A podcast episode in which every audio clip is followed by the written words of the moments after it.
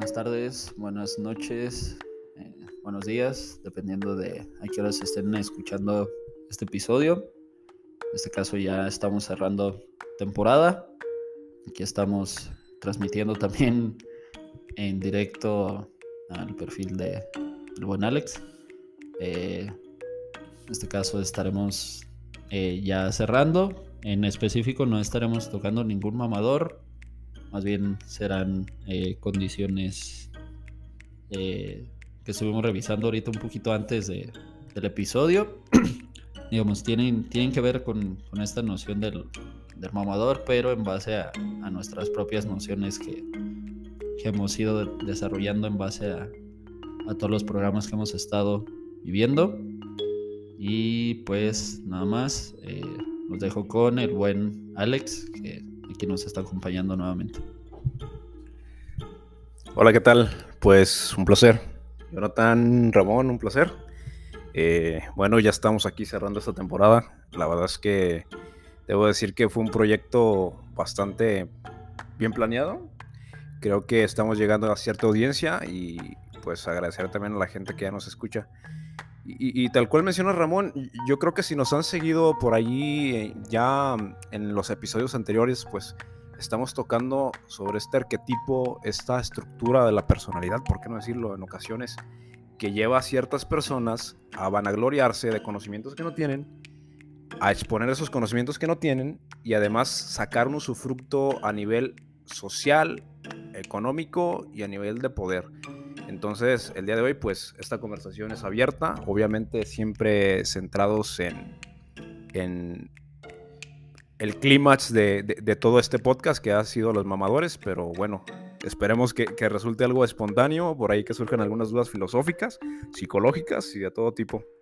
Gracias. No sé, mejor grabarlo desde Facebook, desde mi... No, déjalo así, chico. Sí. ¿Qué hola, buenas? Este, como siempre es un placer. Hoy es más un placer porque estamos bebiendo café. Yo no. Alex no, no quiso. Pero bueno, este será tema para otro episodio. Este, pues es un gusto, es un gusto estar aquí hablando de filosofía y la verdad yo siento que yo aprendo muchas cosas de tanto de Alex como de Ramón. Quizá aporto algunas cuestiones que me parecen interesantes. Eh, y vamos dándole. Hoy no vamos a tocar a ningún mamador que no sea ajeno, porque los mamadores vamos a ser nosotros. este, y pues le damos inicio, ¿no? O sea, sí, sí. Ya Ramón había empezado a abrir el tema. Ya nos estábamos agarrando a, a golpes, como lo suele hacer Rosarín con, con todos, con cada comediante que toca. Pero, pero bueno, no importa. Pues ya llegaremos a eso. Este, pues te cedo la palabra, Ramón, ya. Okay.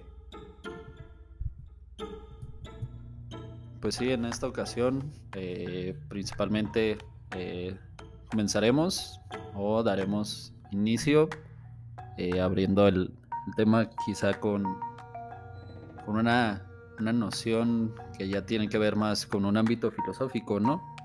Y que pues principalmente eh, genera mucha problemática. Y son los, los efectos de si, si es posible en este caso eh, morir a, a voluntad o si en este caso eh, realmente es, es una condición impo- a la cual estamos imposibilitados, ¿no? O sea, eh, puede, puede existir alguna visión donde podamos decir sí, la razón es...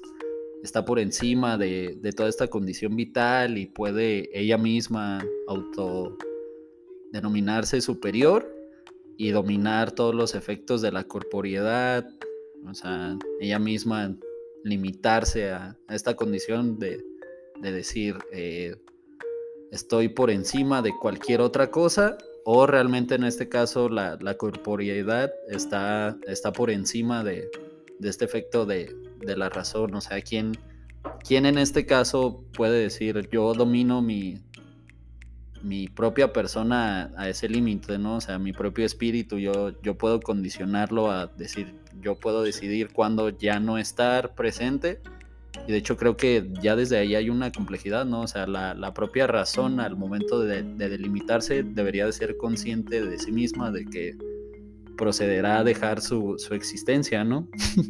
No sé en esa parte qué opinan, o sea, así como decir, pues, o sea, sé que, sé que si le, le mando a esta persona que ya eh, pierda su vida, yo también en este caso, o sea, por completo de...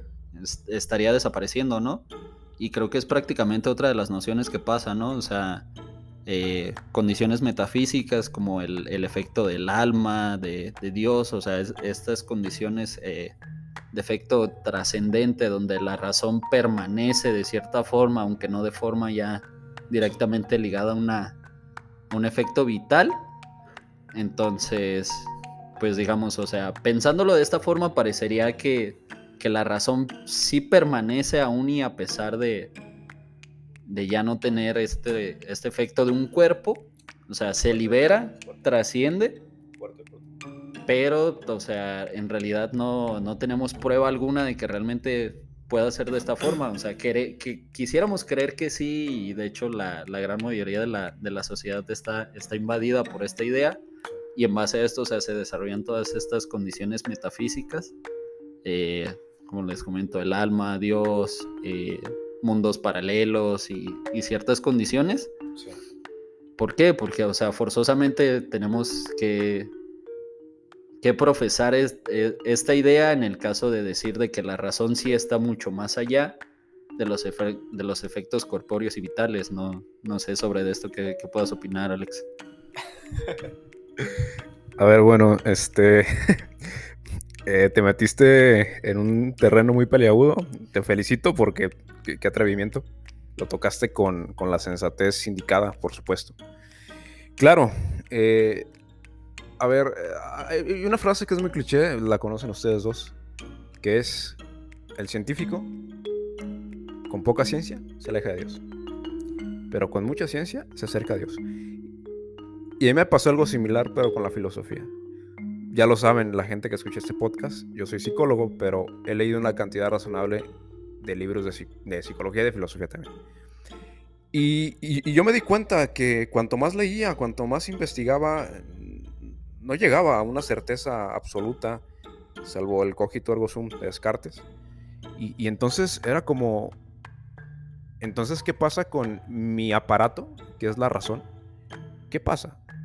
Y es cuando leo Crítica de la Razón Pura de Kant. Me rompe la cabeza, la verdad.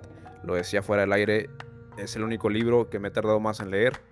Y no por cuestión de desidia, sino por ir comprendiendo párrafo por párrafo. Me tardé tres meses regularmente. Y hoy somos los mamadores, ¿no? Entonces regularmente leo un libro en dos semanas, en una semana. Sin, sin mover los labios, y soy inteligente para mi mamá. Entonces, eh, claro. Eh, y... y Y el, y el punto es que, no, y a veces en una noche, ¿no? Terminas un libro y te, te emociona así. Por ahí los que me, me critican mucho de que tú qué sabes de Mario Bunge, quiero decirles que he leído a Mario Bunge tres veces, tres libros, en una sola noche. Para escribir el libro que publiqué, leí tres libros de Mario Bunge. Cada uno en una diferente noche, no tres en una noche. Pero sí lo he leído. No, no crean que no, no sé de lo que estoy hablando. Bueno, pero ¿hacia dónde voy con todo esto? Con, con la cuestión que hablas de trascendencia, que yo encuentro en Kant. O sea, ¿qué pasa si criticamos lo suficiente a la razón desde la razón misma? Te das cuenta que está limitada y que hay algo que, que no deja de moverse. Y por ahí hay muchas interpretaciones de diferentes escuelas. Los lacanianos van a decir que es lo real, o al menos algunos, otros me van a contradecir. Los budistas van a decir que es precisamente algo trascendente, que no puedes comprender con el lenguaje y que, que dejarte llevar por ese devenir. Eh, bien, yo, yo posteaba en mi Facebook, los, los que me están viendo pues pueden bajar hacia abajo y son como cuatro publicaciones. Algunas conclusiones a las que llegué como psicólogo tomando en cuenta la filosofía. Y son las siguientes. La emoción predispone a la acción. Estamos emocionados. ¿Cómo articulamos esa emoción? Hablando. Ok, hasta ahí todo es observable. Puedo verte emocionado tomando café. Puedo verte emocionado hablando de esto. Puedo verte actuando hablando de esto. Pero, ¿de dónde viene esa emoción? Bueno, si somos monistas, pensaríamos que viene del sistema nervioso. Estoy de acuerdo. Ok. Y si hacemos la siguiente pregunta: ¿cuándo has visto una emoción pura? No el sistema nervioso, no las sinapsis, no la actividad electroquímica del cerebro. Una emoción pura, ¿cuándo la has visto? No, ves manifestaciones de esa emoción. Él está enojado, lo noto por su rostro, porque me grita. Y si le pongo electrodos, pues puedo ver en la computadora que está enojado, que se activan ciertas áreas de su cerebro. Ok, pero lo que decías ya, Ramón.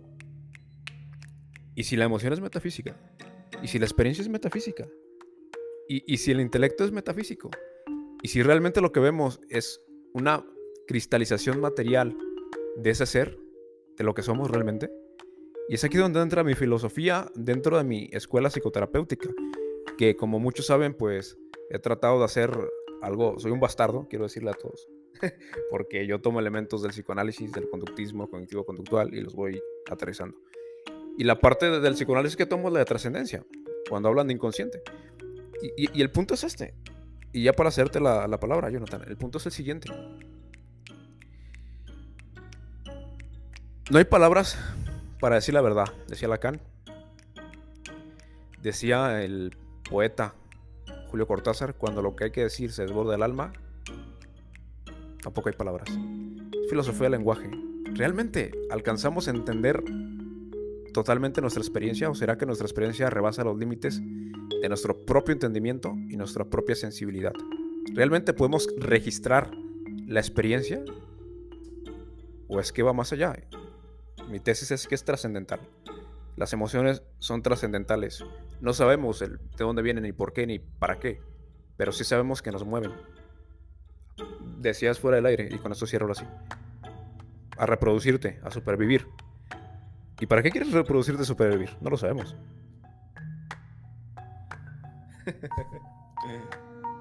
Se pasan de lanza.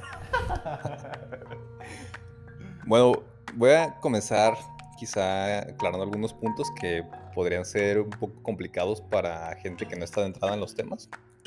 Este, cuando hablamos de la experiencia corpórea, nos referimos a la experiencia corporal física que tienen los seres humanos al interactuar con la realidad.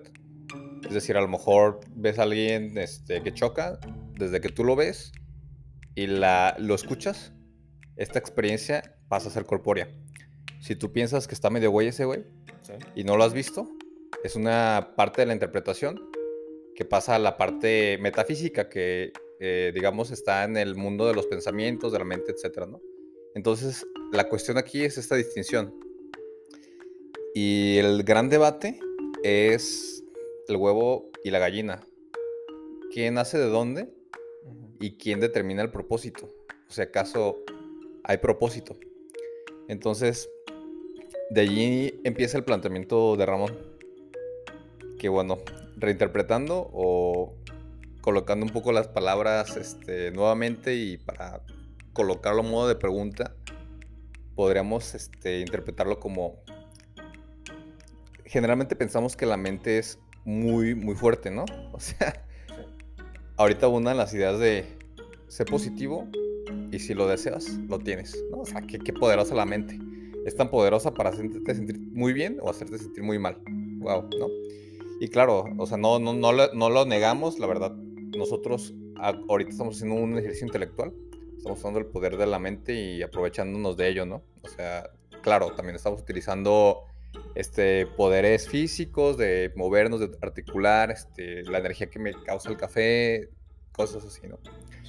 La cuestión ahora, para llevarnos un poco a, a, a replantear es, si acaso la mente es tan poderosa, ¿por qué no tiene el poder de matar al individuo?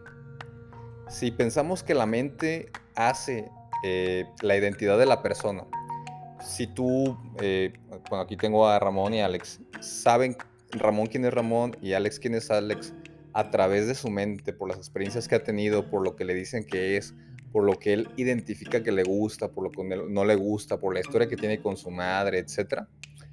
Todo eso solamente vive en la mente y esa madre le da la identidad y pareciera que lo que hace a Alex ser Alex es lo que Alex piensa que es Alex. Entonces, Antes de Alex ser Alex, primero piensa que es. Luego, interactuando, es. ¿Sí? O sea, no es a priori. La mente está, pareciera que está antes. De aquí la importancia del planteamiento. Si la mente es tan potente para otorgarnos identidad y hacernos pensar quiénes somos, ¿por qué no nos hace dejar de ser? No puede hacerlo, ¿no? O, bueno, comentábamos que podría haber algún experimento. Alex nos comentaba hace unos momentos de, de que hay un experimento en el que alguna persona en el, en el tiempo medieval le hicieron creer que agua derramada sobre su frente era su propia sangre y murió. Y aquí un problema que podríamos pensar es, su mente lo hizo, eh, lo engañó y fue tan poderosa que lo mató. Y la cuestión es, pero no a voluntad. Alguien le hizo creer que su mente era poderosa. Entonces, su mente no decidió que, querer morir, ¿no? O sea, y hasta ahora, hasta nuestra vivencia diaria, la mente, o no, no hemos como visto, ¿no? Puede ser que haya experimentos, ¿no? Estamos abiertos a que pueda ocurrir. De que la misma muerte mate al individuo, a pesar de que, al parecer, hay mucha parte de la mente que nos hace. Entonces, eh, entran aquí cuestiones trascendentales. Eh, ¿Cuál es el papel de la mente o la relación de la mente con el cuerpo y la relación del cuerpo con la mente? La primera cuestión es si somos eh, seres vivos y entramos en la categoría de seres vivos y podemos como encontrar ciertas similitudes entre los seres vivos. La primera es que están vivos. Entonces, la condición mínima necesaria para un ser vivo es, es estar vivo. Y para, que, para una especie en conjunto es continuar vivos. Entonces, todo lo, lo mínimo necesario, el propósito mínimo para la vida es mantener la vida. De ahí entonces, el propósito corpóreo o físico es que se mantenga lo corpóreo y lo físico. La cuestión es, ¿dónde entra ahí la mente? Porque la mente surge como un instrumento de interpretar el seguir vivo, ¿no? O sea, ¿por qué desmaterializamos lo que ya es material? ¿Y en dónde queda esa madre, no? O sea, porque, bueno, obviamente los pensamientos y el propósito y la identidad son cosas que ni podemos tocar, ni podemos definir un, un propósito general, como si lo podemos hacer como, con cuestiones, digamos, un poco más vitales que nos categorizan dentro de los demás animales. Y ahí la, la complicación, y bueno, entran diferentes cuestiones, ¿no? O sea, como ya lo comentaba Ramón, una de ellas es que en este punto podemos ver una clara diversificación entre la mente y el cuerpo, pareciendo distintos, uno como consecuencia del otro y uno necesario para entender al otro. Wow. Te la paso, Ramón. Wow, wow, wow. Y aquí llegando en este caso, eh, probablemente quizá uno de los autores que para nadie, o sea, es, es vis- bueno, sí es muy visible, pero quizá es muchas veces hasta risible, ¿no? Por, por sus condiciones y posicionamientos ideológicos, en este caso es Heidegger, ¿no?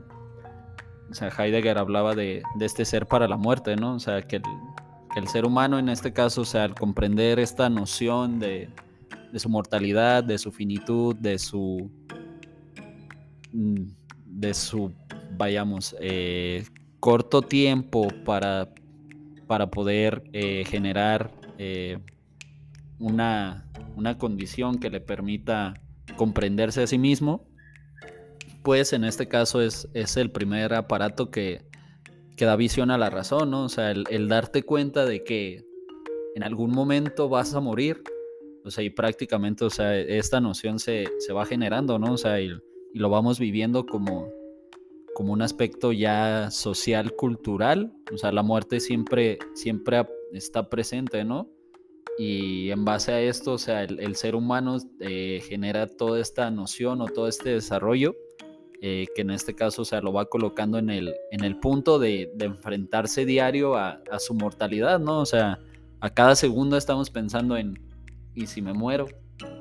Y, o sea, en base a esto, o sea, forzosamente llevas a, a desarrollar eh, un montón de, de cuestiones, ¿no? O sea, y si me muero, y si me muero, y, y normalmente el estar pensando en esto, o sea, mantiene al, al cerebro en esta ocupación de, de estar siempre presente, o sea, de, de sustentarse a sí mismo históricamente, ¿no? O sea, esta visión de decir, o sea, tengo que, que forzosamente trascender de alguna forma, o sea, de generar ya sea un conocimiento, de, de permanecer en, en la mente o en la idealidad de ciertas personas, que, o sea, históricamente lo, lo hemos vivido, ¿no? O sea, una, una de, de, de mis primeras grandes reflexiones eh, tienen que ver con, con esta noción de, de la búsqueda de la inmortalidad, ¿no? O sea, el ser humano, eh, normalmente cualquier expresión que pueda hacer, Eh, su búsqueda es esto, ¿no? O sea, el, el permanecer eh, visible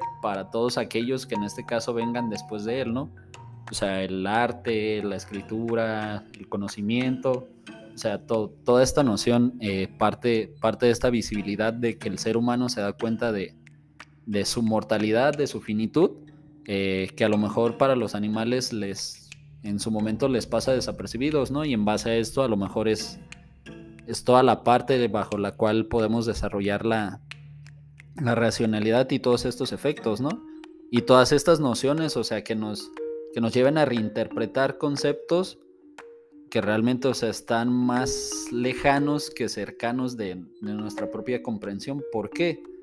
Porque, o sea, en base, en base a hacer esta, este juego de decir, o sea, comprendemos que somos seres mortales, pero debe de haber algo contrario a esa mortalidad, ¿no? O sea, debe de haber el efecto con, eh, contrario, que en este caso es la inmortalidad, y que en este caso, o sea, por esa primera noción, forzosamente llegamos a la segunda y de cierta forma buscamos alcanzarla, pero realmente, o sea, nos quedamos completamente lejos. ¿Por qué? O sea, porque lo mortal nunca va a estar cercano a la inmortalidad, lo finito nunca va a estar cercano a la infinitud.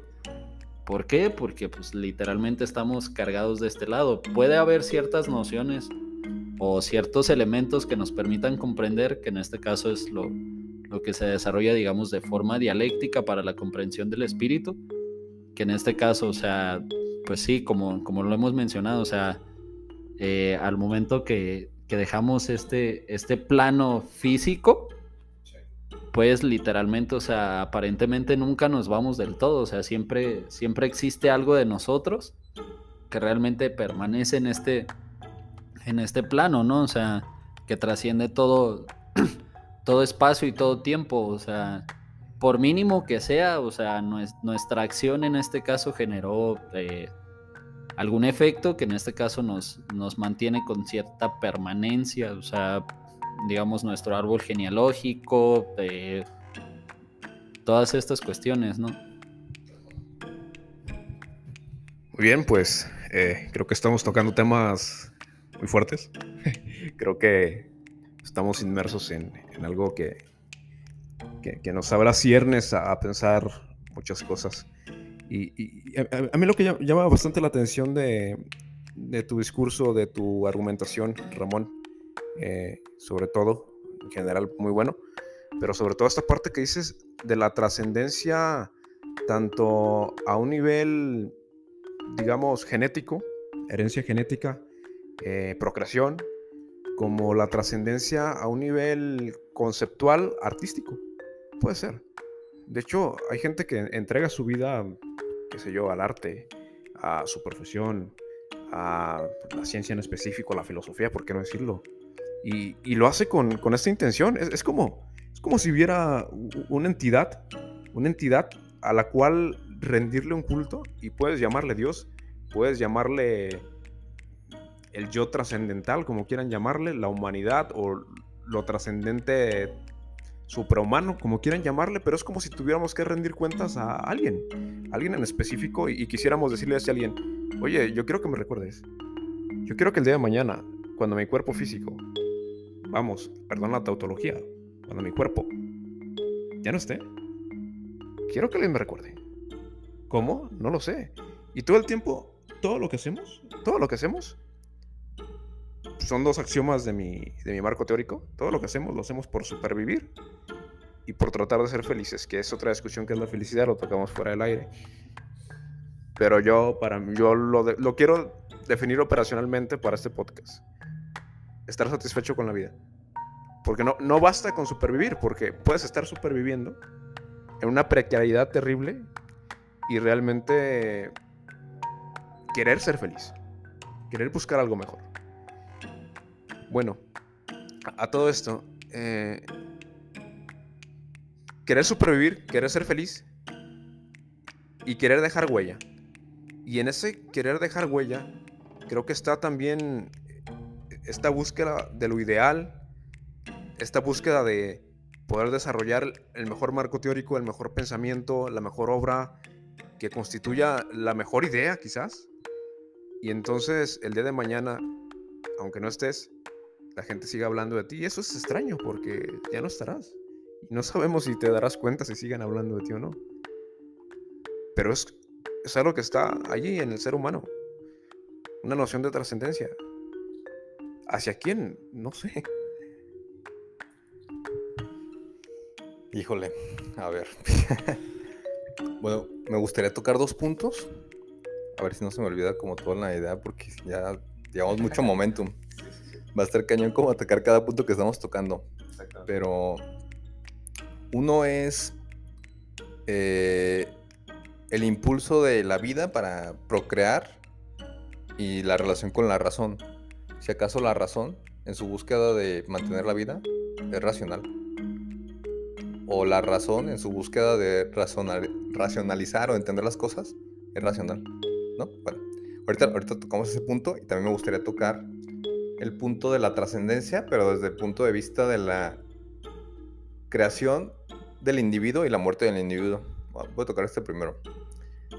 Eh, parece que esta cuestión de trascender tuviera mucha relación con la con nuestra forma de interpretar la realidad, de percibir, ¿no?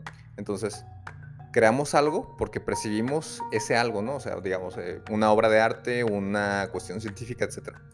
Debido a que somos seres que perciben, que tenemos como un contexto de lenguaje, que tenemos un contexto académico, artístico, bajo esos parámetros creamos, percibimos lo que creamos y la gente externa también lo percibe. Entonces, para trascender pareciera que es necesario que haya otros individuos que sigan este, percibiendo. Lo que yo pienso aquí es que hay una cuestión que podría implicar que no es necesario hacer nada para trascender. Y es la cuestión de la creación de la identidad a través de la vivencia histórica. O sea, uno crea lo que va haciendo a través de su historia personal. Digamos, por ejemplo, eh, Ramón ha creado lo que él es, lo que él ha sido a través de lo que vivió con su mamá cuando era niño, eh, sus vivencias con sus amigos, Eh, sus vivencias, no sé, con alguna pareja, eh, todo lo que han hecho que él, él, por ejemplo, le interese la filosofía, etcétera. El Ramón que teníamos hace diez, quince, veinte años no es el Ramón que tenemos ahora. Son dos personas totalmente distintas. En un sentido, el, el Ramón de hace veinte años no existe hoy. Pero la idea de lo que Ramón fue sí existe, porque se construyó. Entonces, de alguna manera, la información de lo que Ramón ha sido, de lo que Ramón fue hace veinte años, sigue existiendo. Solamente lo que pasa es que Ramón es la única persona que tiene esa información. O sea, al menos la única persona que tenemos aquí, ¿no? Pu- puede confirmar ciertas partes con otras personas, pero aún si no lo confirma, Ramón sabe que esas partes existieron. Y aún si Ramón no supiera que esas partes existieron, existieron. Entonces, ahí... O sea, y Ramón actualmente sigue construyendo la identidad del Ramón futuro. Pero el Ramón futuro no existe, solo el Ramón de hoy, construido con lo del pasado. Pero cuando sea el Ramón futuro, el Ramón del pasado ya no existirá, igual que si muriera. O sea, si Ramón hoy muere, o si Ramón muere en veinte años, o no muere, el Ramón de hace veinte años igual no existe. O sea, el Ramón de, de que cuando tenía cinco años no existe hoy, ni existirá en veinte años. Solamente el Ramón sigue siendo una referencia a lo que fue. Esa referencia, o el hecho de que eh, haya existido, es independiente de su percepción y de la percepción de...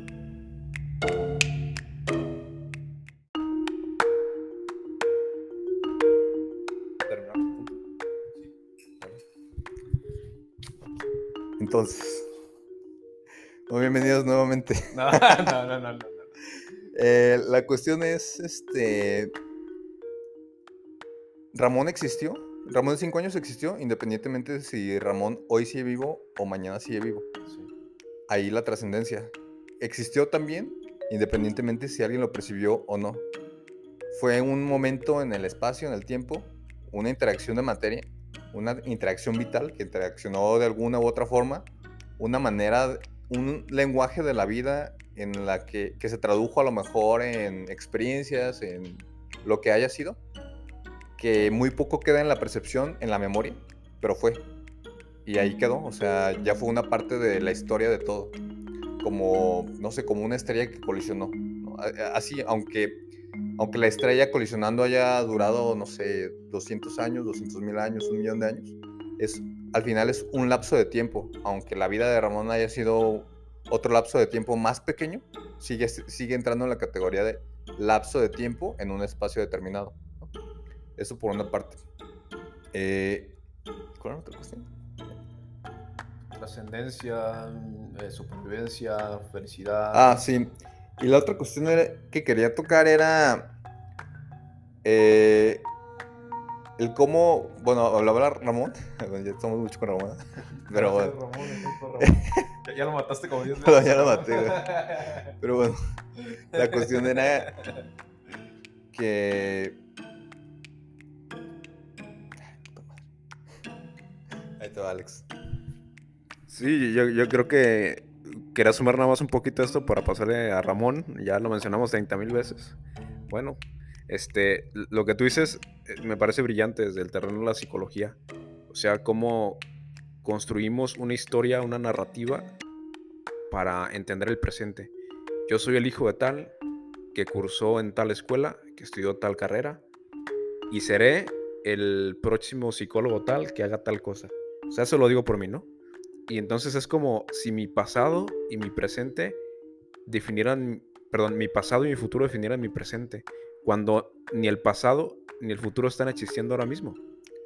O sea, es, es, es, es como si, si condensáramos la historia que, que tengo de mi pasado, que además en psicología cognitiva sabemos es una reconstrucción, jamás es una historia fidedigna, a veces idealizada.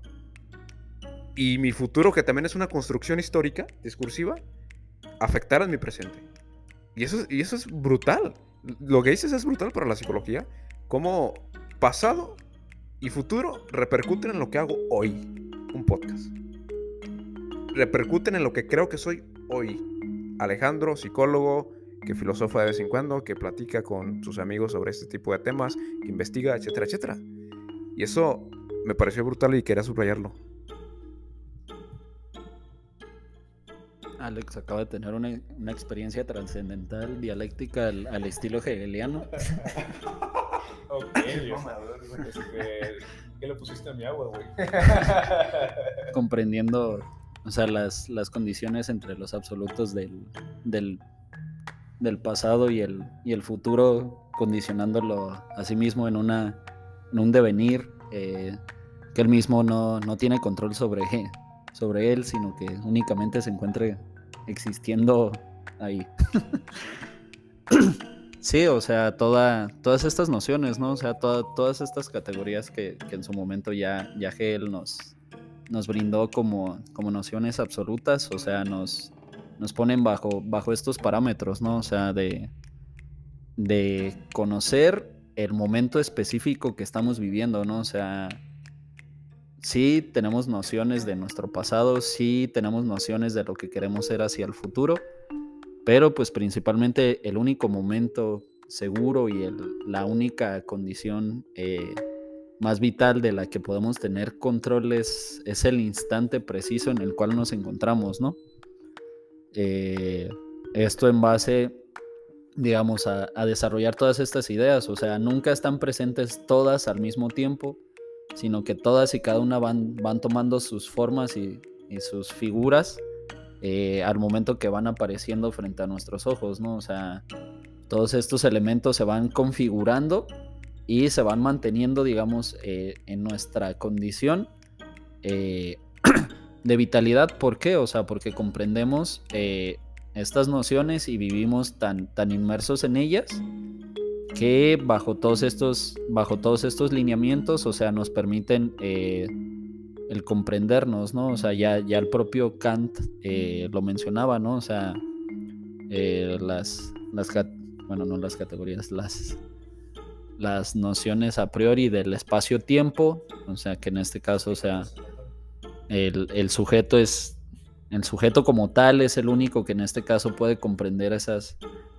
esas nociones que, que están presentes ahí, ¿no? O sea, todos estos efectos, o sea, imaginémonos una, una realidad eh, estática, ¿no? O sea, yo, yo siempre he, me he preguntado qué pedo con, con esas películas donde dicen, güey, voy a detener el tiempo.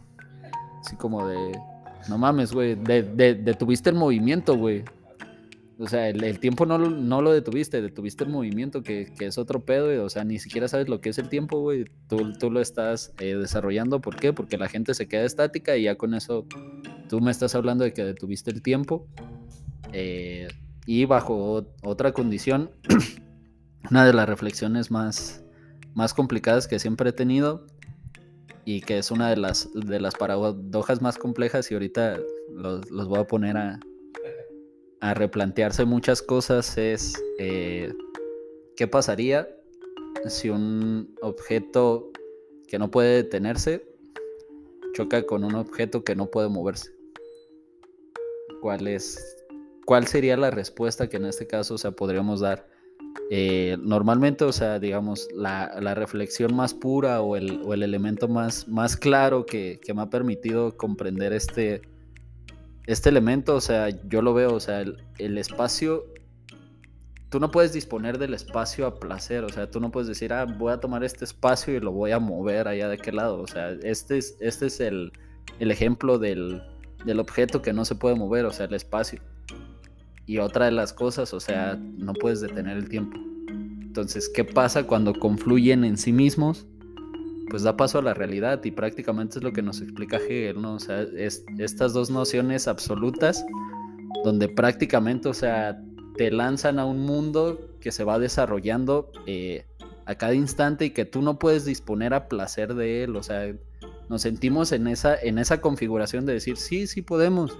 Y de hecho hemos generado, o sea, digamos, toda esta virtualidad, todos estos mundos paralelos, o sea, todos, todos estos elementos ya ahorita con Meta y todas estas madres que, que se están desarrollando, o sea, donde nosotros mismos estamos jugando a ese papel que quisiéramos tener, que en este caso es ser dioses, ¿no? O sea, generar mundos eh, paralelos a nosotros mismos, que a lo mejor es lo que, es lo que Dios está haciendo, ¿no? O sea, digamos, guardando las distancias y todo esto, a lo mejor, o sea, Dios nos está haciendo para comprenderse a sí mismo, ¿no?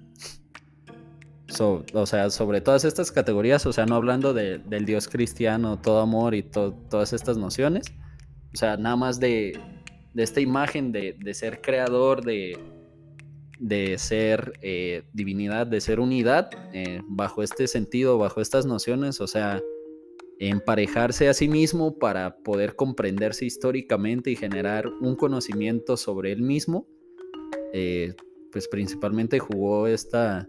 esta paradoja de la creación y dijo, pues forzosamente tengo, tengo, o sea, todo el espacio y todo el tiempo para mí, pero pues soy incapaz de comprenderlo, o sea, en base a qué nociones puedo yo poder tener estos elementos a mi disposición y poder eh, más o menos eh, tener cierta comprensión de estos elementos. Sí, eh, está muy difícil lo que planteas. A, a la paradoja que mencionas, eh, sin sumarla a Hegel, pues una de las conclusiones a las que yo llegué a leer filósofos como Wittgenstein, eh, lingüistas como Saussure, Jacobson, lingüisteros, o como se hacía llamar, sí, así se hacía llamar Lacan, lingüistero, algo así, me pueden corregir por ahí, eh, pues llegué a la conclusión de que el lenguaje tiene un, un orden. hay una gramática. Hay, vamos, las reglas lógicas. Ese es el lenguaje lógico. No decir, estoy aquí en, en casa de Jonathan y estoy en mi casa a la vez. O sea, sería una, una falta de principio, no contradicción. Bien. Y, y lo que yo noté en, en este análisis que hice del lenguaje es que tiene un propio orden. Y la gran pregunta, y aquí es donde Wittgenstein creo que se da cuenta en Investigaciones Filosóficas, la gran pregunta es, ¿es isomorfo el lenguaje y la realidad? Yo digo que no. Y Wittgenstein termina diciendo que no también. ¿Por qué? Porque está esta paradoja. El objeto que no puede detenerse, es lógico que exista un objeto que no puede detenerse, lo puedes pensar, ¿no? El objeto que no se puede mover, lo puedes pensar. Pero en la realidad, ¿lo has visto? No lo has visto. Es una paradoja de la, del lenguaje. Entonces, también la, la gran paradoja de Dios, ¿no? Omnipotente. ¿Puede Dios crear una piedra que, que no pueda levantar? Si la puede levantar, entonces, ¿qué tan Dios es? Porque creó una piedra que sí pudo levantar. Pero si no la puede levantar, ¿qué tan Dios es? Que es tan débil para no levantar esa piedra. ¿Qué tan poderoso? Sí, son, son paradojas del lenguaje. Y entonces, eso es lo que me lleva a pensar a mí en la trascendencia, y vuelvo a lo mismo. En que el lenguaje tiene un orden antrópico del ser humano y la realidad tiene otro orden. ¿Quién ve la realidad tal cual es? Nadie. ¿Por, ¿por qué el mundo no está hecho a escala gatuna? ¿Por qué a escala humana? Que es el, el principio antrópico que utilizan muchos cientificistas sobre todo. Oye, ¿por qué somos los más importantes en el universo? Hace, incluso siguiendo la misma ciencia, y tú me puedes corregir, Jonathan, porque sabes más que yo de ciencia, pero siguiendo la misma ciencia, mmm, desde el Big Bang hasta ahora, el tiempo que llevamos existiendo es mínimo, no es nada.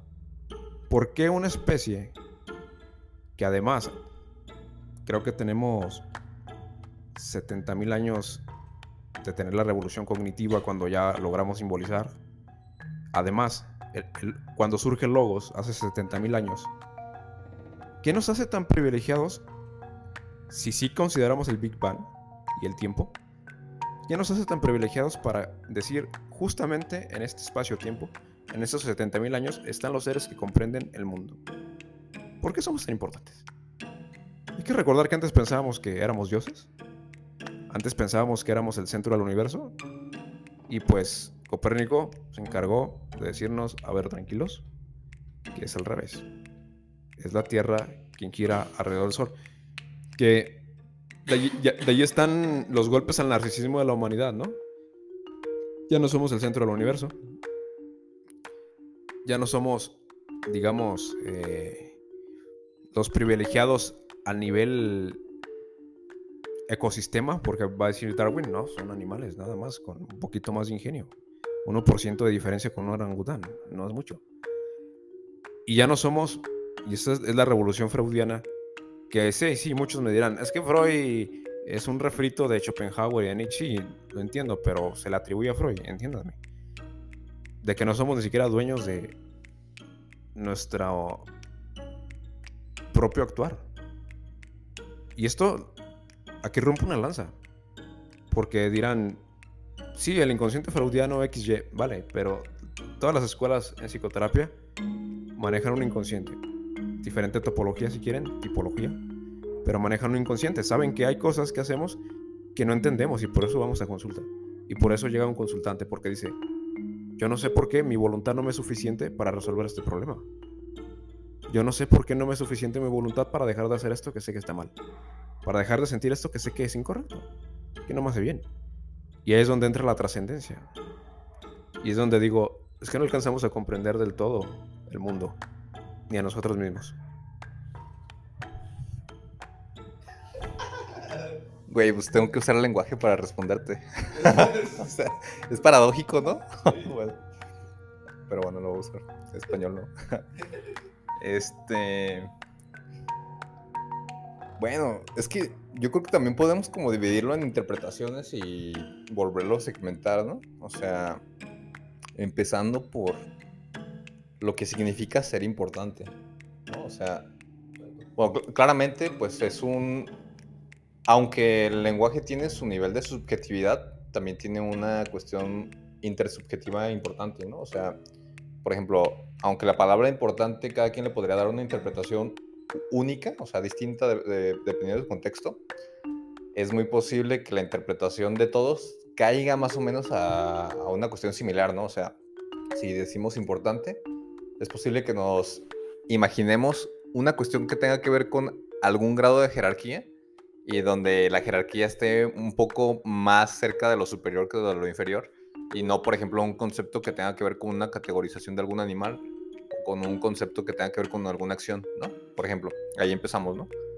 Eh, luego, si empezamos con... Si re- regresamos un poco a donde inició la discusión de el, la relación entre la mente y la parte física de, de los humanos, y retomamos un poco que de igual manera somos una, una especie animal, este, ¿no será también acaso el lenguaje una herramienta más simplemente que desarrolló el humano? O sea, si es así, y la categorización o la, el significado que le imponemos a lo que es importante, ¿por qué habríamos de pensar que nosotros, nuestro lenguaje, nos hace más importantes que a otros animales? O sea, ¿por qué? O sea, nosotros decimos, nos, nos creemos los más importantes de todos. O sea, creemos que somos los más chingones y nos adueñamos de, de todo. Porque utilizamos la herramienta del lenguaje para lle- llegar a esa conclusión, ¿no? Pero ¿no será eso un instinto por sobrevivir y pensar que nosotros estamos bien y nos mantiene vivos? Como una herramienta más que quizá a lo mejor una oruga t- no ocupa esa madre, o sea... Una oruga dice, estos güeyes con sus chaquetas mentales, peleándose por cosas políticas, cuando yo nomás tengo el árbol y nomás ocupo esa madre, no, no, no tengo que hacerle a la mamada, ¿no?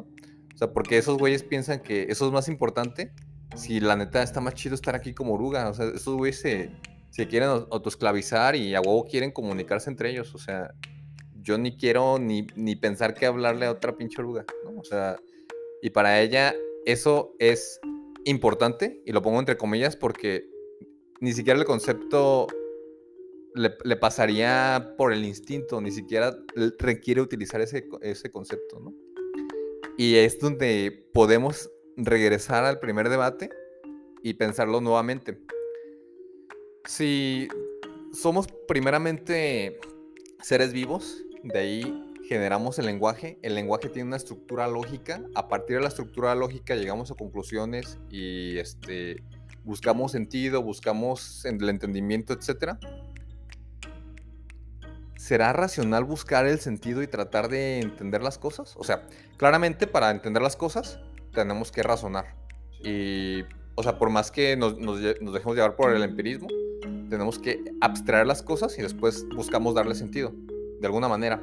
Y todo ese sentido, por nosotros mismos como especie, por la parte intelectual, es cuestionado, ¿no? Si haces esto, ¿por qué?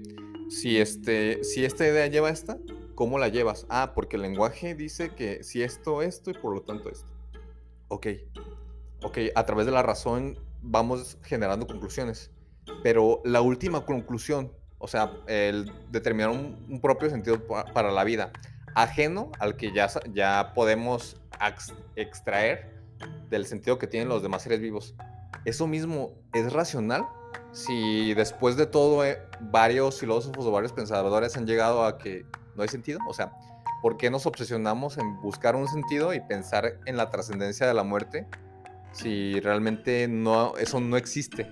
O sea, nosotros imponemos o queremos pensar que eso quiere ser y al mismo tiempo tratamos de negarnos como seres vivos, pensándonos como seres de otro, de otro tipo de especie que razonan y se distinguen principalmente porque razonan, pero la razón finalmente no tiene un sentido que nos lleve más allá o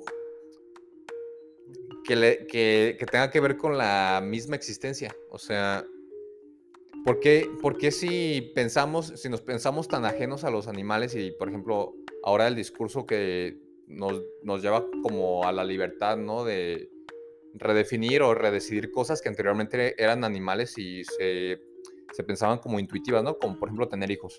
Si, por ejemplo, ya pensamos en cosas como no tener hijos, como para... Porque ya somos seres racionales, ya no, este, ya no somos animales, ya podemos decidir qué hacer con nuestra vida. ¿Por qué no, por, ej- por ejemplo, una persona podría decidir morir, güey? Si finalmente es el fin último y la vida no tiene sentido. No es racional llegar a eso si ese es el fin y si nosotros suponemos o decimos que estamos buscando el fin. Y si es así, ¿por qué nos mantenemos vivos, güey? O sea, ¿acaso eso es racional bajo el, el paradigma de que nosotros somos completamente racionales? O sea, el hecho mismo de buscar llegar a la vejez con las mejores condiciones, por ejemplo, tener más dinero, etcétera, es una, es una manera de seguir diciendo que seguimos siendo animales y que no importa el lenguaje ni las ideas a las que lleguemos. O sea, seguimos hablando y seguimos leyendo y seguimos diciendo mamadas, pero nadie decide, o al menos en conjunto no decidimos morir, que la humanidad muera. O sea, pensamos que lo bueno y lo positivo es perseguir la vida. Al mismo tiempo, sabemos que la vida no tiene sentido y el fin último es la muerte. Y estamos certeros de que el fin que trasciende no tiene sentido y no hay un, una cuestión como definida, como si lo hay para otras cosas, ¿no? Por ejemplo, dos más dos, para todos es cuatro y ya llegamos a esa madre. Pero para lo que sigue de la muerte o lo que significa la vida, nadie está de acuerdo, a todos les vale madre y hay como una, una cuestión que se mantiene en debate, güey. O sea... Y sabemos que no vamos a llegar a nada, ¿no? Bueno, me quedo con eso. ¿Qué dice Ramón? Sobre esto, sí, sí hay muchas nociones, ¿no? O sea, el efecto de, de la manutención de la vida, o sea, como, como efecto de... Como el único efecto válido, per, permisible, o sea... Yo, yo, lo he, yo lo he trabajado con, con varios de ahí, compañeros del trabajo, y les digo... O sea, ¿a qué edad crees que es bueno morir? O sea, así como de, güey, o sea, claro, ya... Es tu compañero ya, favorito, seguramente.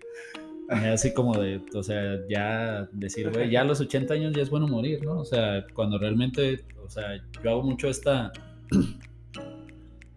Esta dinámica... Perdón. Eh, de recordarnos a las, las viejas épocas de...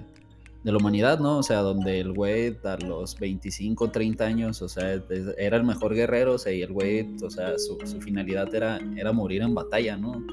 O sea, es, esta entrega de, del ser humano, y de hecho, o sea, también en parte de, de mi blog, eh, donde he subido eh, parte de lo que he escrito, eh, tengo unas entrevistas ahí con, con Lucifer, en donde hablo de esto, ¿no? O sea, donde... realmente, o sea, anteriormente las almas tenían más valor, ¿no? O sea, por, por esta noción de decir, o sea, no me importa cuándo, pero yo ya estoy preparado para ese efecto que confirme mi propia existencia eh, vital, ¿no? O sea, ¿qué es lo que confirma que realmente estamos vivos si no es la propia muerte? O sea, si alguien no se muere, o sea, güey, ¿estás vivo?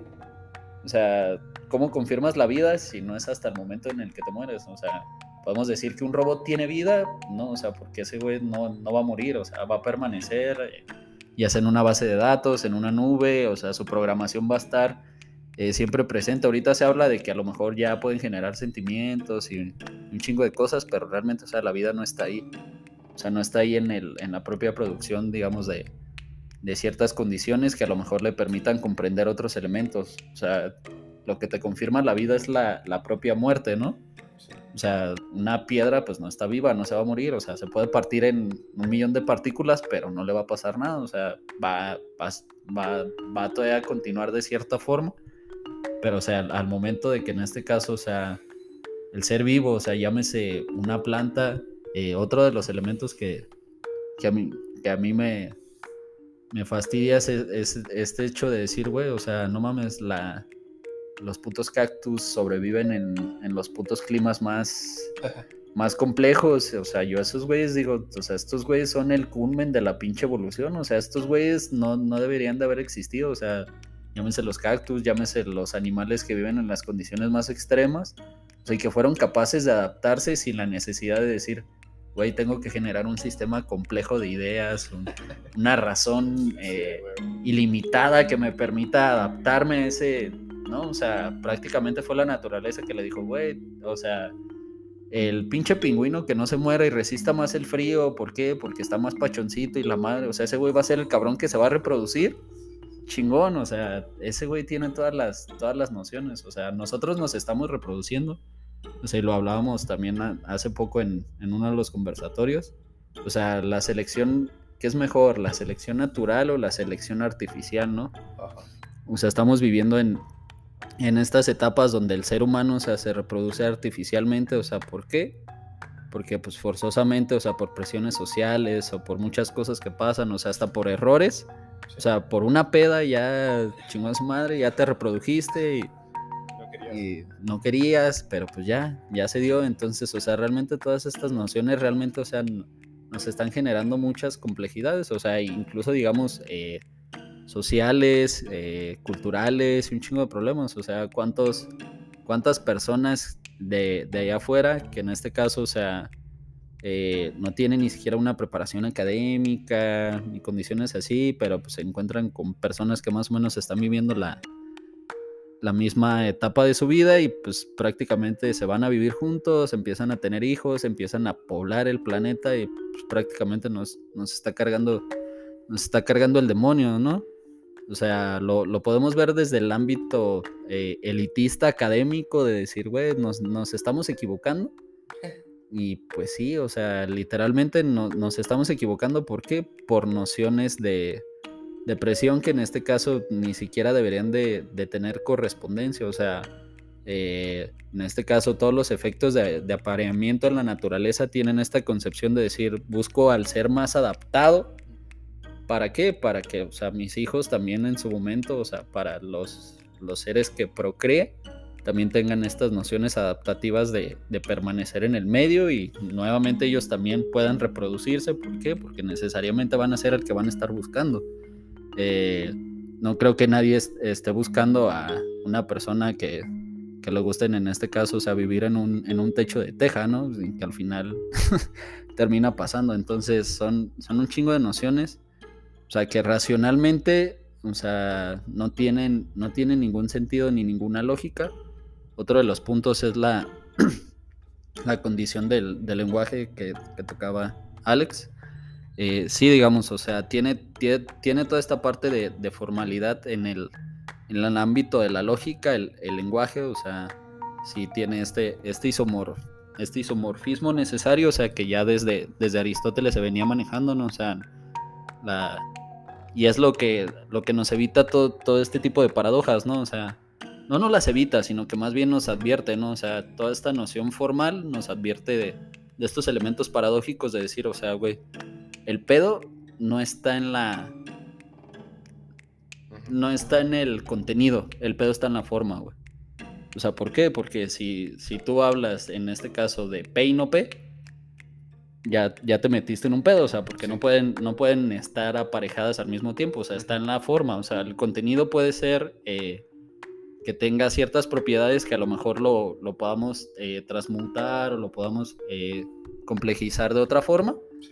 Pero si en este caso, o sea, la forma es inválida, o sea, ese, ese argumento no, no te va a generar ese sentido del, del que te estás eh, queriendo tomar y prácticamente, o sea, creo que es Es, es lo más válido sobre lo que podemos hablar, digamos, en, en cuanto a la comprensión del lenguaje, pero sí, o sea, a todos los elementos de, de condiciones vitales, o sea, trascienden prácticamente eh, cualquier eh, debate, cualquier otro elemento que la neta, o sea, queramos meterle, o sea, sea por condición ética, moral, religiosa, eh, sobre todos estos elementos que la neta no, no dejan nada ni abonan nada para el caso.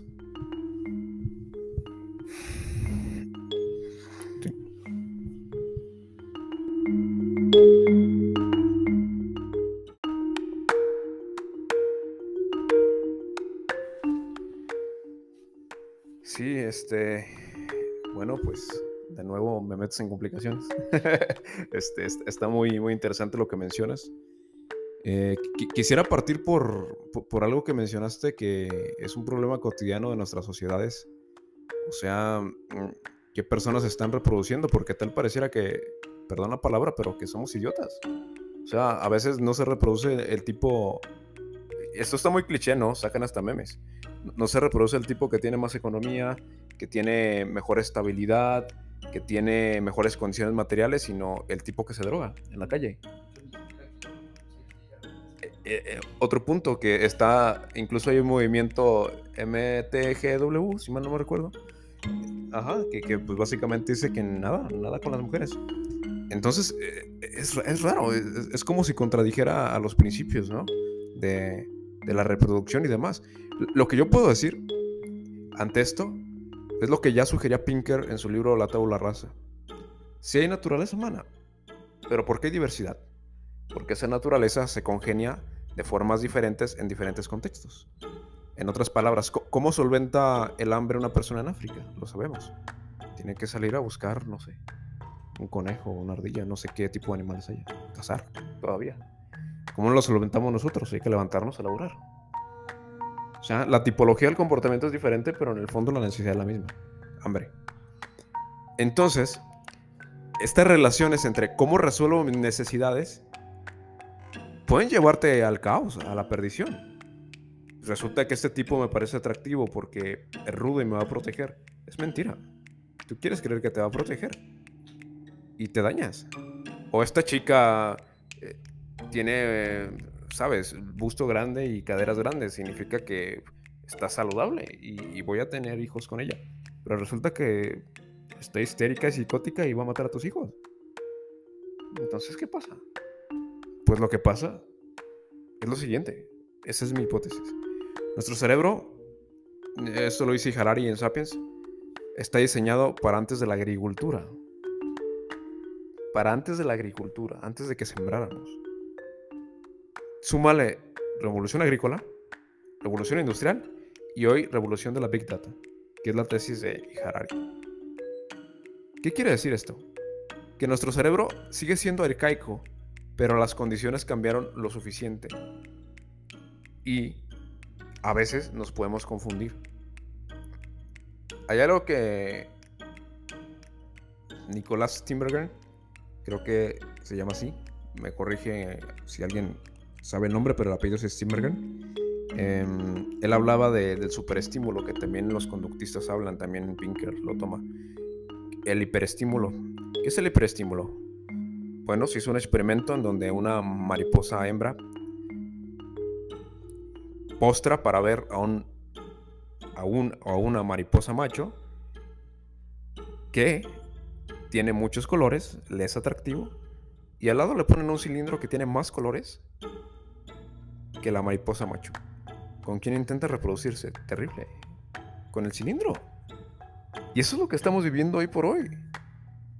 Hiperestímulos en las redes sociales, vidas ficticias que nos enamoran, mujeres con Photoshop, con filtros, de las que nos enamoramos, hombres, digamos, mostrando una parte fragmentada de su realidad, creando un hiperestímulo de que son mejores. Y vende, Dios mío, vende. La gente prefiere comprar un curso de Carlos Muñoz que comprar un curso real de macroeconomía. Ven, ven el hiperestímulo. En otras palabras, la naturaleza humana es la misma. Las condiciones cambiaron. Y si no somos conscientes, podemos cometer tonterías. Es por eso que la gente cometemos tonterías.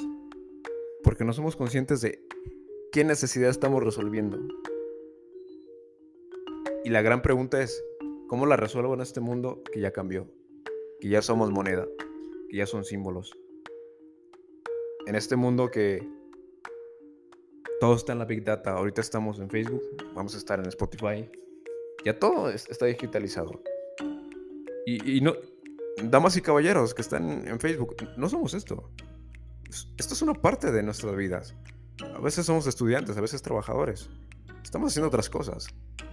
Eh, a veces hacemos tonterías. Pero ustedes ven este, este fragmento y, y pueden idealizarnos y ojalá nos idealicen lo suficiente para que nos sigan más. Pero, pero luego nos, nos castran, dirían los psicoanalistas, para que se den cuenta que somos un poco idiotas a veces. Y que no tiene nada malo. Porque es la realidad que no quieren mostrar en redes sociales. Oh, está... está muy denso. Pero... bueno, creo que va muy acorde con el punto de... la naturaleza de los impulsos humanos. Y sí, claro, la cuestión es que ahora hay cierta... Mm, hay una diferencia de qué impulsos se pueden seguir y qué, cuáles no, debido a la entrada de la racionalidad en la gente. O sea, bueno, claro, o sea, la razón y la, esta reflexión y la, la imposición de discursos ha sido, digamos, histórica, universal, digamos. Siempre ha habido una búsqueda de imponer discursos que sean convenientes a ciertas personas y que parecen favorables y que parecen ciertos, etcétera, ¿no? O sea, desde los políticos del medievo hasta ahora. Eso sí, la cuestión es que ahora está más fácil. O sea, pues con que tengas cincuenta varos, puedes pagar en Facebook o en Instagram para convencer a alguien, cambiar un poco su perspectiva, implementar ciertas ideas, este, generar reacciones. O sea, si lo piensas un poco, eh, ¿qué relación tiene el hecho de que puedas reaccionar en Facebook y el hecho de que Facebook manipule cómo reaccionas? O sea, cómo Facebook hace la ingeniería para que tú puedas reaccionar supuestamente con alta, alta libertad, sin embargo... pone solamente cierta categoría de reacciones y manipula para que tengas ciertas reacciones que pasan de la plataforma a lo físico, a lo real, ¿no? Y bueno, también entra esta parte que comentábamos de el impulso vital o el impulso que tiene que, que tenemos por estar vivos es mantener la vida y procrearla, ¿no? Y yo creo que, bueno, ya inevitablemente tenemos que hablar del sistema económico. El sistema económico actual está empezando a crear esta nueva idea de bienestar como un sinónimo de posesión de recursos. A pesar de, digamos, el desgaste del planeta, lo que sea, si tiene re- recursos está seguro, si no, no. En parte es cierto, también por el sistema, ¿no? O sea, no, no, tendría, no tendría que ser cierto, pero la realidad es que es, es cierto.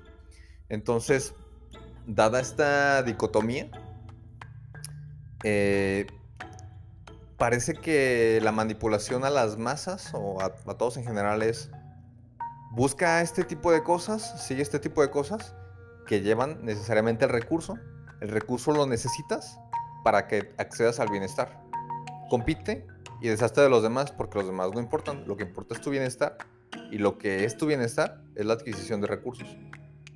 Y bueno, se fomenta es, esa cuestión de la perpetuación de la propia vida a, a costa de la procreación de nueva vida. O sea, es decir, dadas las condiciones materiales, por ejemplo, ahorita que vivimos todos en Guadalajara, eh, en una ciudad, este, por ejemplo, los costos de vida son altos, se estimula mucho eh, las ganancias del individuo. Pero la, esta misma estimulación, el hecho de que se tenga que tener un, un horario laboral, no sé, de ocho horas, de que las distancias sean de una hora, de que las rentas sean altas y tengas que pagar mucho en renta, de que el acceso a los recursos mínimos sea cada vez más inaccesible a, a las personas. O sea, las personas trabajando mucho tiempo tienen poco acceso a una vivienda, a comida, etcétera.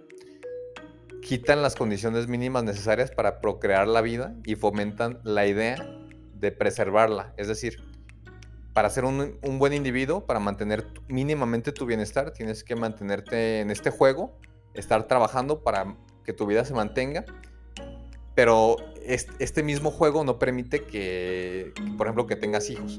Y surgen discursos como el M G T O W, ¿no? Y quizá algún otro discurso de... No, no, no lo voy a mencionar, pero bueno. F.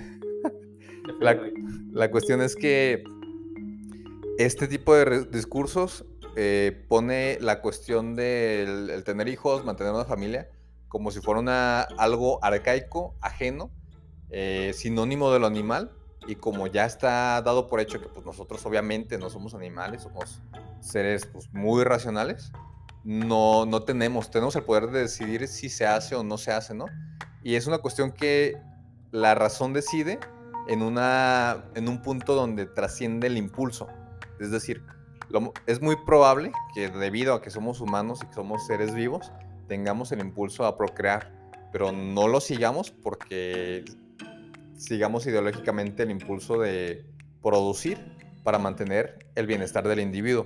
que bueno, ya, ya creo que es notable con mi discurso que es muy cuestionable la idea de bienestar. Y es una cuestión de sistema y el sistema finalmente en conjunto lo estamos haciendo, ¿no? O sea, sí puede ser distinto, solo que actualmente no es así, ¿no? En ese sentido, pues ahorita parece algo muy racional, por ejemplo, no, no, no procrear, no tener hijos, mantener el propio bienestar a largo plazo. Parece que este sistema se puede seguir manteniendo, es decir, si tú sigues produciendo, siempre va a haber eh, más para ti. Si eres mejor productor, si eres mejor trabajador, si estás eh, haciendo todo lo que te venden, como emprender, estudiar más para producirle a alguien, etcétera. Siempre que estés haciendo eso, vas a encontrarte con bienestar. Y pareciera, o sea, a corto plazo, y si le dices a cualquier persona, pues parece casi obvio. La cuestión es que de mantenerse así, obviamente va a haber muchos problemas para la humanidad, ¿no? El hecho de que haya menos personas sí es un problema para mantener la, digamos, la vida humana en primera instancia, y en segunda instancia rompería el mismo sistema. O sea, ya producir ya no sería suficiente para nosotros porque no hay quien consuma, y, y se rompería el mismo sistema, solo que por ahora no es notable y parece que ni siquiera entra dentro de... de la racionalidad que estamos teniendo ahora mismo, ¿no? O sea, por ejemplo, eh, el M G T O W u otros movimientos tocan las desventajas este, a nivel racional que toma, por ejemplo, llevar a cabo un matrimonio, casarte, tener hijos, este, poniéndolo todo como una, una, una suma de valores, asignando un valor a cada una de las cosas, haciendo una resta, racionalizándolo todo y diciendo no, no, no conviene. Este... Pero la realidad es que la vida no, no suele ser así. O sea, la vida no suele ser una, sim, una suma, una ecuación, eh, una plataforma que te diga si conviene o no, en qué tanto porcentaje. Y las cosas tendían a ser fortuitas. O sea, Jesús o Dios nos traía a los hijos y ya ve, se veía que se hacía, ¿no? Y así, o sea, manteniendo el impulso y sin racionalizarlo, eh, el mismo impulso mantenía la, digamos, la población y la vida humana, ¿no?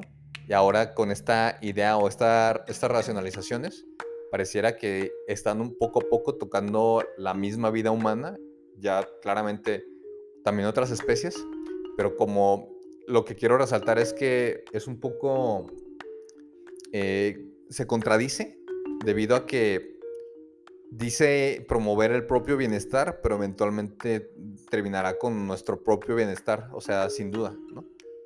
Lo dejo así.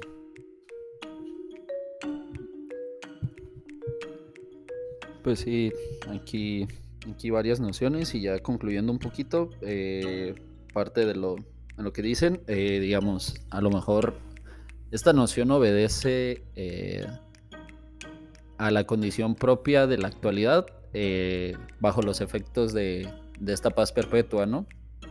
Eh, y ahorita, o sea, el, se pudiera hablar de que a lo mejor sí puede haber un conflicto, un conflicto a gran escala, pero pues prácticamente el llegar a esos elementos pues prácticamente de, nos destruiría ya a las alturas en las cuales nos encontramos, ¿no?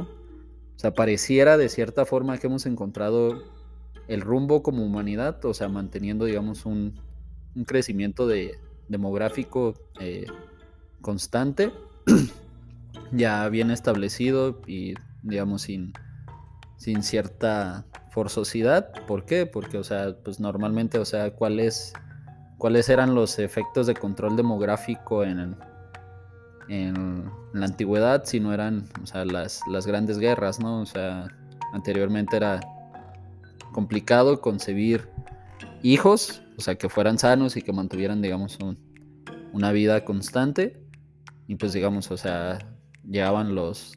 quince, dieciocho años y pues prácticamente se tenían que lanzar a la guerra contra el, contra el pueblo eh, vecino, ¿no? O sea, ¿por qué? Porque pues tenían recursos, o en este caso, o sea, tenían una mejor ubicación. Ahorita pues prácticamente, o sea, bajo estas nociones, o sea, a excepción, digamos, del, del conflicto Ucrania-Rusia, que en este caso, o sea, pues es un, un efecto muy focalizado, o sea, y de algunos otros, pues sí, principalmente, o sea, todos estos efectos han, han permitido que, el, que la humanidad busque racionalizar el efecto de, güey, o sea, ahorita no, no tengo esa necesidad de, de seguirme reproduciendo a, a una escala compleja, ¿no?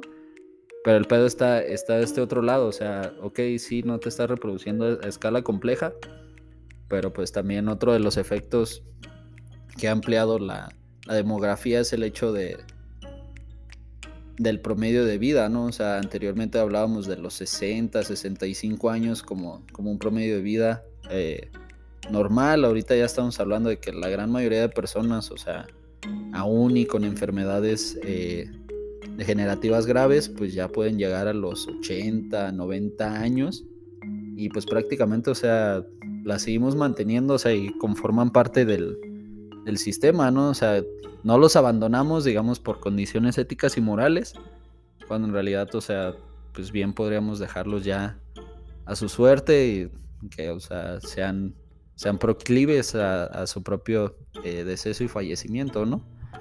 Eh, igual, o sea, con, con todas estas personas, o sea, con alguna discapacidad o con algún otro efecto, o sea, no... No es que esté diciendo que alguna vida tenga más valor que otra, no, o sea, pero, o sea, todos estos efectos, o sea, nos llevan a, a complejizar todo, todos estos elementos, ¿no? O sea, de desarrollar una, una complejidad de, de un efecto de, de pensar en cuándo es válido morir, o sea, a, hasta qué edad eh, ya podemos decir, ya cumplimos ese propósito de vida. O sea, pues no, o sea, no, no existe como tal una... un debate en la actualidad que nos pueda decir, güey, o sea, ya, ya en este, ya en este momento ya cumpliste, güey, ya trabajaste, ya produjiste, ya esto. O sea, y principalmente, digamos, va, bajo ciertos otros fenómenos, o sea, la violencia ya principalmente es en, en puntos focalizados, ¿no? O sea, es uno de los problemas quizás más graves y tiene que ver emparejado a esto, o sea, a esta noción de, de exceso poblacional, o sea, Eh, nuevamente, o sea, volviendo a los, a los efectos, o sea, to- todas estas personas que no tienen acceso a, a una educación, a valores, a, a todos estos elementos, o sea, son presa fácil de, de, de estos mercados eh, que pues prácticamente nos, nos vuelven la vida imposible y que no, o sea, no es algo que, con lo que quisiéramos convivir, pero que prácticamente van a continuar presentes y el Estado ya, ya, se, ya se vio completamente rebasado. O sea, ¿por qué? Porque no, no tuvo las herramientas, no, no tuvo las previsiones necesarias y no las va a desarrollar. O sea, ¿por qué? Porque pues, prácticamente eh, en este caso está, está desvalorizado el propio Estado, ¿no? O sea, el, el Estado ya por completo... perdió toda esta, esta condición de protección, ya principalmente eh, se preocupa por sí mismo y pues sí, principalmente son, son todos estos elementos, o sea, que conviven con una noción que aparentemente no, no tuviera nada que ver, pero que, que ahí se mantienen presentes, ¿no? O sea, esta, esta complejidad de, de mantener la vida y toda esta noción de decir, o sea, ¿cuándo... cuando realmente podemos en este caso decidir, bueno, o sea, yo ya cumplí, o sea, yo ya no tengo ninguna otra cosa que hacer, eh, ya crié a mis hijos, eh, si no quise criar a mis hijos o, o si no tuve mis hijos. Y de hecho, otra de las nociones, y aquí, o sea, creo que esto a lo mejor puede dar para, para otra temática, o sea, es, es toda esta noción de traición a la especie, ¿no? Todas estas personas que, que en este caso, o sea, deciden más bien, o sea, mantener eh, ya sea perros, gatos o cualquier otro tipo de mascotas, que en este caso, o sea, los desarrollan prácticamente o, o los quieren eh, mantener al margen como si fueran, digamos, sus propias eh, crías, pues prácticamente nos, nos deja al margen de decir, o sea, sí querías, pero no quieres hacerte completamente responsable de de una vida de tu propia especie, o sea, ¿por qué? Porque al final del día, o sea, puede ser más sufrible, puede ser, o sea, no, no puedes sentirte preparado y, o sea, pasan, pas, pasan todo este tipo de cuestiones y al final del día, o sea, de, de todos modos, eh, hay muchos otros elementos que en este caso, o sea, se, se mantienen al margen de, de, toda esta, de toda esta especulación sobre la, la vida humana, ¿no? Ya, para concluir. Bueno, pues... una conclusión bastante sesuda. Yo, yo, yo quiero traer a colación con todo lo que mencionan ya ustedes dos, eh, algo que decía Julius Ébola. Nosotros buscamos la verdad y con lo que lo encontramos es con nosotros mismos. O sea, decía, nosotros tratamos de encontrar una verdad absoluta y nos encontramos con nuestras propias interpretaciones del mundo. Como si te vieras en un espejo, ¿no?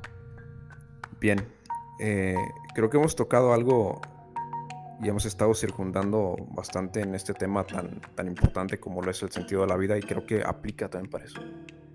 ¿Qué, qué sentido tiene la vida? ¿Por, ¿Por qué estamos aquí? Si nos vamos a morir.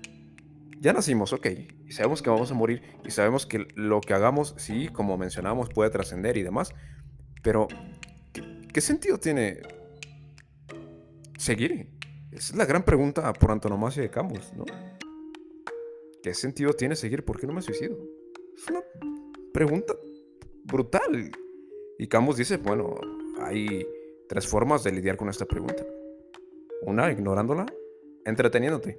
Por eso funciona también TikTok. Por eso funciona también las telenovelas. Por eso funciona también el espectáculo. Porque... Nos... Ah, bueno, nuestro podcast es ser reflexivo, vamos a ver. Los memes, claro, reírse, claro, la comedia. Para olvidarnos de que nos vamos a morir inevitablemente. ¿Cuál es la otra salida? Pues suicidándote. Y la última, la que propone Camus, que tú lo tocaste, ¿eh? En otras palabras, el absurdo. Aceptando el absurdo. Sí, la vida es absurda. ¿Pero qué vas a hacer si es absurda? Darle un sentido. Ahora, la gran crítica de Jordan Peterson a los existencialistas franceses y alemanes es la siguiente. No puedes darle cualquier sentido a la vida. De hecho, es equivocado creer que le puedes dar cualquier sentido. Ese sentido está ligado completamente a la naturaleza humana. Y es por eso que tanto Viktor Frankl, en El hombre en busca de sentido, como Jordan Peterson, y como otros tantos casos, han concluido lo siguiente. Hay dos cosas que le dan sentido a nuestra vida, porque está dentro de nuestra naturaleza. Una, tener a quien amar y quien te ame. Y tener un quehacer con el mundo, una responsabilidad. Viktor Frankl, ¿cómo sobrevive anímicamente en los campos de concentración? Soy profesor y tengo una familia que me espera. Jordan Peterson, con su, digamos, problema con las benzodiazepinas, que estuvo en Rusia internado. ¿Por qué sobrevive? ¿Por, porque él dice, quiero seguir viviendo? Cuando él estaba sufriendo bastante, dice, tengo una familia y soy psicólogo. Es, es muy interesante cómo en los momentos más difíciles lo que cuenta, y qué romántico me voy a poner, es el amor a otro y el amor a lo que haces. Y eso está muy interesante. Y entonces, cada vez que, que llega alguien conmigo, oye, tú eres psicólogo y mi vida es un desastre, ¿qué debo hacer? Porque yo quisiera quitarme la vida. Yo juego con dos, básicamente dos libros. Con esto cierro. El mito de Sísifo de Camus. Sí, la vida no tiene sentido. Y El héroe de las mil caras de Joseph Campbell. No tiene sentido, pero se lo vamos a dar. Vas a inventarte un cuento. Tal cual lo dice Joseph Campbell, las, las estructuras narrativas es rutina, invitación a la aventura y superación de la aventura. El príncipe que bebía feliz, que se despoja de todo, ya es la aventura. O sea, la rutina sale de la aventura para convertirse en un mendigo que después se, se hace Buda. Es una narrativa y todos necesitamos una narrativa para vivir. Y yo no voy a cerrar con una conclusión, sino con una pregunta para el público. Si de todas formas nos vamos a morir, todos tenemos una narrativa, ¿por qué tenemos la necesidad de tener una narrativa? Con eso cierro, no tienen que contestarlo, porque es difícil. Es difícil. Es difícil, güey. Sí. Bueno, son muchas cosas, pero bueno, retomando un poco la idea inicial de... Somos físicos, somos mente, el, el sentido es trascendental. Eh, bueno, ya, ya sabemos que no podemos llegar a una conclusión homogénea para todos de lo que es el sentido. Lo que podemos decir es que no existe, eso sí podemos decirlo todos. O sea, como llegar a esa conclusión. Eh, Alex ahorita dividió el sentido en, en dos cuestiones, que alguien te ame y lo que tú le aportas al mundo tu, tu identidad en el mundo, yo diría. Y yo creo que yo le metería un nivel más. O sea... Y no, no sé qué, qué tan denso se les puede hacer, pero si la idea es que eh, uno es sin querer ser, es decir, lo que a ti te gusta, lo que a ti no te gusta, tu forma de ser, tu identidad, eh, tus preferencias, no son cuestiones que decidas, sino cuestiones que tienes de alguna manera, ya sea de que de, las heredaste o las aprendiste o lo que sea. La cuestión es que las tienes y tú no decides tenerlas o no. El, el ejemplo que digo, este, ¿te gusta el helado de chocolate, sí o no? Sí o no, sí, okay. ¿Te gusta el helado de chocolate? ¿Decides que te guste? No. A partir de que te gusta, tú decides qué haces, compras o no. Este, así podemos decirlo con las cuestiones de la vida, ¿no? En general. Y si decimos que pudiéramos dividir el sentido en dos cosas y las cosas que nos constituyen nos trascienden, es decir, nosotros no elegimos las cosas que nos hacen, sino a partir de las cosas que nos hacen decidimos qué hacer, entonces el sentido que tenemos nos trasciende. Es decir, por ejemplo, Alejandro es psicólogo, de alguna manera. De alguna manera él encontró que lo que le gusta de la psicología, lo que le da sentido, por ejemplo, es hacer estas cosas, o sea, hablar de reflexionar, eh, a lo mejor dar terapia, etcétera. Ya será como cuestión de cada quien. Pareciera, como Camus dice, que el sentido no, no tiene sentido, no hay un sentido. Y podemos, podríamos decirlo si extendiéramos de manera materialista y quisiéramos dar un sentido homogéneo a todo, ¿no? O sea, podemos decir que como especie, cada individuo no tiene un sentido. Pero si, si sabemos que las preferencias, nuestra identidad, nuestro contexto, todo lo que nos pasó, no lo decidimos, y todas las consecuencias de lo que nos pasó y, nos, y lo que nos hizo, no lo decidimos, solamente podemos percibir lo, eh, lo que nos gusta, lo que nos atrae, lo que quisiéramos ser. El sentido ya está definido por algo que nos pasó, no por nosotros. Lo único que podemos decidir es seguir por nuestro propio sentido. Es decir, aquella idea que teníamos de si acaso el sentido existía, aquel anhelo que tenemos de que sí, el sentido existe y es tal, sí existe y sí es tal. La única cuestión es, o lo único que nos queda es escucharlo, buscarlo y decidir si lo seguimos o no. Esa es la cuestión, y creo que es más grave. Ya no es una cuestión de que no hay nada y tenemos que actuar entre la nada. Es una cuestión de que existe, pero tu decisión probablemente sea no seguirlo. Y ese es el dolor que posiblemente tenemos, que quisiéramos eh, quizá sustituir con el dolor de pensar que no existe, que es un dolor más cómodo. Bueno, este, con esto damos por finalizado la temporada. Les damos muchas gracias este, por estarnos siguiendo, estar escuchando a mamadores hablar de otros mamadores y unas cuantas chaquetas mentales. Tengan ustedes, pues, buena tarde, buen día, o buena noche, ¿no? No sé, buen trayecto en el camión quizá. Sí, de mi parte también muchas gracias, eh, un placer haber compartido espacio con Ramón, con Jonathan, y pues espérense que se vienen cosas nuevas seguramente, Ramón. Así es, esto no va a parar aquí, esto fue, digamos, el primer paso, y posteriormente... Eh, daremos eh, ya más o menos fechas, todo para ir viendo en este caso con que, con que va a ser lo nuevo. Eh, no va a ser mucho tiempo el que estamos parados. ¿Por qué? Porque necesariamente tenemos que estar haciendo cosas. Entonces, nada más estar al pendiente y muchas gracias.